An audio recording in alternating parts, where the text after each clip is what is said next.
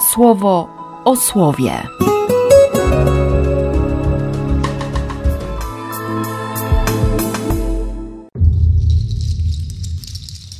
12 października, wtorek. Z listu do Rzymian. Bo ja nie wstydzę się Ewangelii. Jest ona przecież mocą Boga, służącą do zbawienia każdemu, kto uwierzy. Judejczykowi najpierw, potem Hellenowi. Sprawiedliwość Boża w niej się objawia. Sprawiedliwość z wiary ku wierze, jak jest napisane, sprawiedliwy dzięki wierze żyć będzie. Gniew Boży objawia się z nieba na wszelką bezbożność i nieprawość tych, którzy prawdę hamują nieprawością.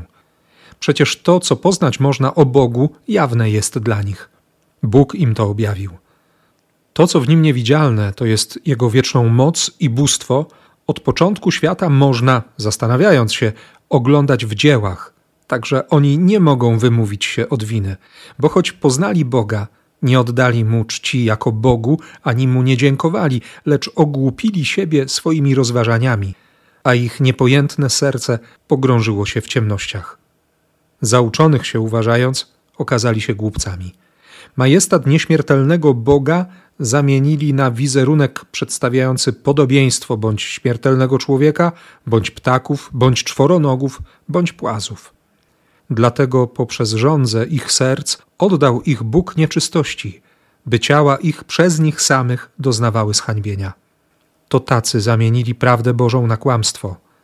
Cześć boską zaczęli oddawać i służyć stworzeniu zamiast Stwórcy, który jest godny uwielbienia na wieki. Amen. Z Ewangelii według świętego Łukasza. Gdy skończył mówić, prosił go jakiś faryzeusz, aby zjadł u niego obiad. Wszedł tam i usiadł przy stole. Popatrzył ten faryzeusz i wyraził zdziwienie, że przed obiadem nie dokonał najpierw obmycia. Pan powiedział do niego: Otóż wy, faryzeusze, czyścicie zewnętrzną stronę kubka i półmiska, wasze natomiast wnętrze pełne jest zdzierstwa i zepsucia. O bezmyślni! Czy stwórca strony zewnętrznej nie stworzył także wewnętrznej? Dajcież na jałmużnę to, co w środku, a wtedy wszystko będzie wam czyste. Pięknie brzmią te dwa wcześniejsze wersety, które Paweł napisał, a których mm, ani wczoraj, ani dziś nie usłyszymy w liturgii. Dłużnikiem jestem Hellenów i barbarzyńców, biegłych i nieuczonych. Stąd też jest we mnie owa gotowość, by także wam, tam w Rzymie, ogłosić Ewangelię, bo ja nie wstydzę się Ewangelii. Mówi oczywiście o kolekcie, skoro pisze ten list z Koryntu, kiedy, kiedy konkretnie zbierał tam pieniądze na gminę w Jeruzalem, to ten temat też pojawia się jakby na początku tego listu, ale, ale sednem jest Ewangelia. Podobnie jak w drugim liście do Koryntian, sednem jest Ewangelia. Moc Boga służąca do zbawienia każdemu, kto uwierzy. Bo Ewangelia objawia sprawiedliwość, a sprawiedliwość objawia wiarę i z wiary się bierze i do wiary prowadzi.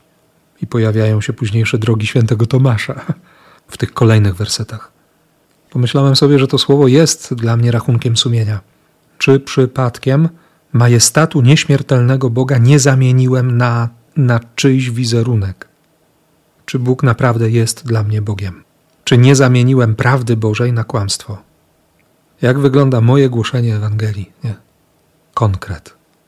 Bo owszem, Bóg szanuje moją wolność i Bogu dzięki. Ale oby mnie moja wolność nie poprowadziła w kierunku piekła. Nie?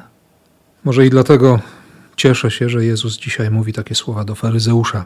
Do tego, który jest jakoś oddzielony, który chce być oddzielony, e, który chce być sprawiedliwy, który szuka, który chce być bliżej.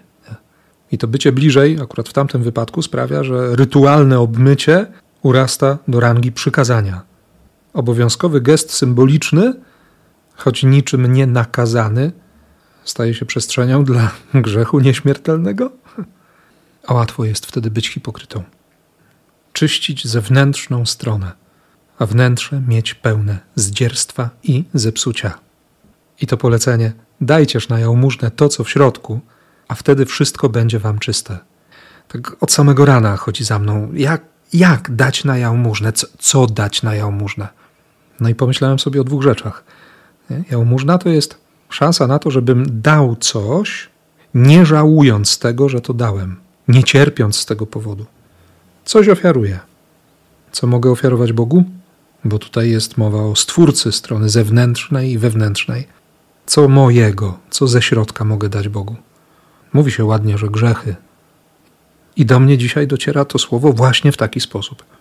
Daj grzech bez żalu, że go tracisz. Ja to mówię do siebie.